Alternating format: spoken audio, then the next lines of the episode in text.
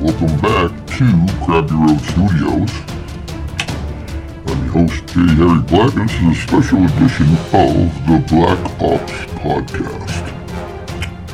In order to protect my mind from the media's Vulcan mind meld, I've hidden my head away in a safe place where it will be shielded from the infection. It's nothing short of amazing to me how predictable this whole thing has been. I told you two weeks ago their next move was going to be a mandatory lockdown, which they have slowly and subtly done, till now we have about 40 states under a mandatory lockdown. This has been the greatest test of the government's ability to invoke fear in the population through utilization of their greatest weapon, the mainstream media. They have literally suspended our constitutional rights and imprisoned us in our homes. There are so many layers to the ramifications this power can provide to those who have had bad intentions for the country. They are already working to mandate voting by mail, which will give the deep state complete control over the ballots with literally no oversight. If this was going to take place, I would want to see the military protecting the ballots with independent people from both sides looking over and verifying every single ballot. Otherwise, we will never know if our ballots were counted, if corruption hadn't taken place. We won't know anything, and they will do whatever they need to do to win. How long do they intend to lock the nation down? Till November 10th? They have literally wiped out our ability to earn, placing the country into complete dependency on the government. So what would you call it when the people are completely dependent on the government for survival? Go ahead. Take your time. We're not going anywhere. So now, we will see how many excuses they come up with as uh, if we haven't flattened the curve as to why we haven't flattened the curve. Even though the entire nation has literally been placed into a mandatory lockdown. We'll see if we haven't flattened that curve. If at the end of 30 days we still have a pandemic, then it will be obvious the only pandemic we have is a viral case of Bullstein. The entire purpose of this was to test their control capabilities as they push the world closer to global governance. The UN has called for global governance within 13 years, or by the year 2033. If I survive till then, I will be 73, so it really will have no impact on my life. But I'm more concerned for the lives of my children and my grandchildren, and my grandchildren's children, and their grandchildren, if you know what I mean. You can go to the World Economic Forum at www.weforum.org and actually look at the agenda for COVID-19 response. The response map is interactive, and as you click on it, and see the different scenarios and their response to it.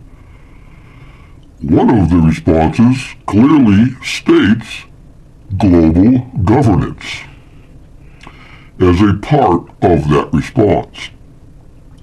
It will be very interesting to see how this plays out over the next 30 days. But in my opinion, there has never been a higher level of hypocrisy and outright disinformation to trigger panic among the population. I'm sorry, but the numbers don't add up to justify the level of response as well as the level of criticism and blame that has been put upon President Trump. He has been more proactive and presidential than Obama ever was during the H1N1 pandemic.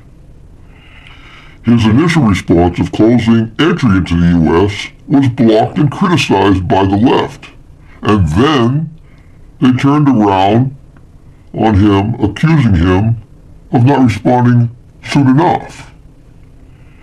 Now, I understand you may disagree with my premise that this virus does not rise to the level of response it has received, but let's look at the numbers. Under Obama, by May of 2009, H1N1 had infected Americans in all 50 states. Obama did not declare a national emergency until October of 2009, a full five months later. In that time, 40, uh, 4,000, excuse me, 4,000 Americans had died in that five months. 250,000 Americans were hospitalized, not just infected, hospitalized. 22 million Americans were infected. 22 million Americans were infected. By November of 2009, two months after Obama declared a national emergency, 10,000 Americans had died of H1N1. So where was the response like the response for the Kung Flu? That's right, I said it. Where was the blame and criticism for Obama's response? It didn't exist. God forbid anyone speak out against the Messiah of the liberal left. As of April 2nd, the total number of coronavirus cases in the U.S. is 228,727. 5,373 deaths, the majority being elderly or people with underlying health issues. 10,280 have fully recovered leaving 213,074 patients still active. The current population of the U.S. is 332,651 people. H1N1, 250,000 people were hospitalized, while coronavirus cases, just infections, many not requiring hospitalization at all, are only 228,727. The response to the numbers in both scenarios don't add up. I would contend that if Obama were president today, the response to coronavirus would be exactly as it was to H1N1. And suspiciously, no matter how much the population is restricted in movement, things don't seem to change. The numbers continue to rise. Now, it'll be interesting to see after 30 days if we haven't flattened the curve. Because if there's literally no contact between people, nobody's working, no one's going to stores, no one's going anywhere, the country is literally shut down. So where's the infection coming from? At some point, within this 30 days, if it doesn't flatten out, there's something suspicious going on. And in all this time that people have been social distancing and not going to work and everything else, still, they managed to consume all the damn toilet paper within the first hour of a store like Costco opening for the day. Every single shipment they get in of toilet paper within the first hour of the store's opening, it's gone. Water, bread, flour, hand sanitizer, etc. At some point, the supply chain should overtake the demand, unless it's artificially being restricted. Personal protective gear being produced in numbers never imaginable, yet the supply never seems to overtake the demand. And even more puzzling, H1N1 produces this same effect on the supply chain. It should have produced the same effect, and yet it didn't. Why? Probably because panic wasn't bred into the population through the carefully crafted media campaign.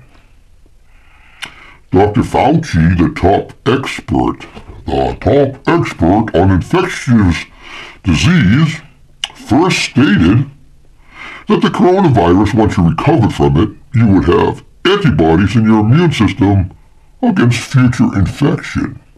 And, just as I predicted would happen, within a few days, he reversed that without even bringing up the fact of what he said before. He just basically acted as if he never said it.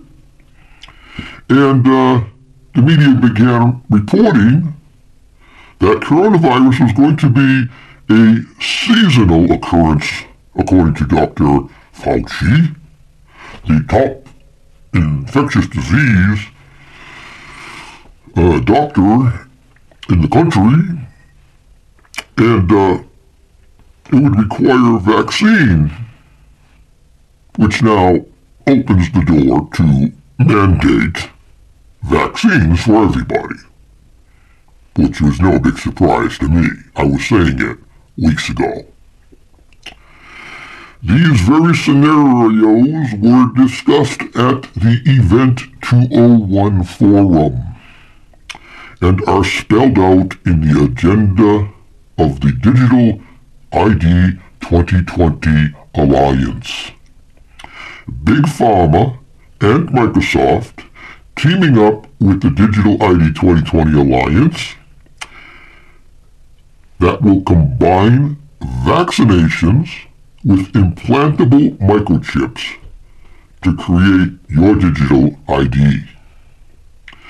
That information is readily available from multiple sources for you to research simply by Googling Digital ID 2020 vaccine, Googling Event 201, Three months before the coronavirus outbreak, researchers simulated a global pandemic in Event 201. The event was sponsored by the Johns Hopkins Bloomberg School of Public Health, the World Economic Forum, and the Bill and Melinda Gates Foundation. Bill Gates is an outspoken advocate of population reduction. Google Agenda 21 and its partner Agenda 30. The goal being to cut the population of the Earth from 7 billion people to 1 billion people.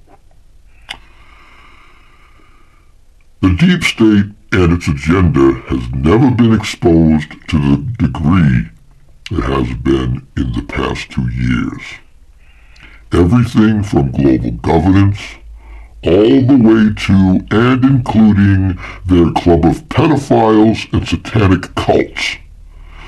So when does conspiracy theory become conspiracy fact? When it's too late? The next 30 days are going to be very telling because if we don't see the flattening of the curve and the release of our unconstitutional imprisonment within our homes, then you know that something deeper is afoot. Something more sinister is afoot. Because right now, we are at the mercy of the government. They've taken away our ability to earn and take care of our financial obligations. And so now we are entirely dependent upon the government. And being entirely dependent upon the government is a very dangerous place to be. So watch, listen, pay attention, because this is the most critical juncture in our history. And it's going to prove if it's just an innocent reaction for our benefit and safety, or if there's something more sinister afoot. There's a lot of places out there to research what I told you to research. The World Economic Forum, Google it. Play around with the map. They don't hide any of their intentions whatsoever. Google Event 201. You can see three months before the outbreak, they were playing with scenarios on how to deal with a global pandemic. Just a coinky dink? Google Digital ID 2020 vaccine. And you will see it's not conspiracy theory. It's conspiracy fact. And the fact is who the players are in the conspiracy. But we'll see. We got 30 days. So, have a margarita, smoke a cigar, chill out, look at it as a 30-day vacation where you can't do a damn thing but sit in your house. Amazing. So anyway, I hope to have my head back by the next one, unless they find it and cut it off completely from my body. Nothing would surprise me at this point, because those who don't comply will be imprisoned or killed. Hopefully we haven't come to that point yet. Although nothing would surprise me anymore at this point. But enjoy your vacation. If anything, I hope that my opinions are, if anything, entertaining. It's another side to think about. It's all very suspicious, or it's all very innocent.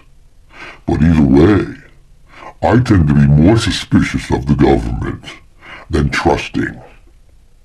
I've seen too much over the years. I refuse to be a sheep. But we all got to make a decision for ourselves. You can join the herd and be culled, or you can take the red pill. If you take the red pill, there's no going back.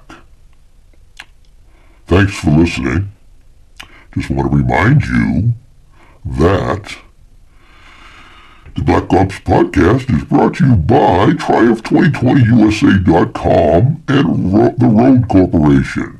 Visit Triumph2020USA.com where you can find a plethora of items that show your support for Orange Man Bad.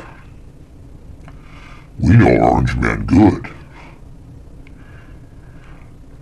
And check out the line of gear from the Road Corporation. Great equipment at a great price, and they back it up. Till next time, this is the Headless Horseman warning you with information, arming you with information that you can use to protect yourself. Anyway, God bless. Talk to you later.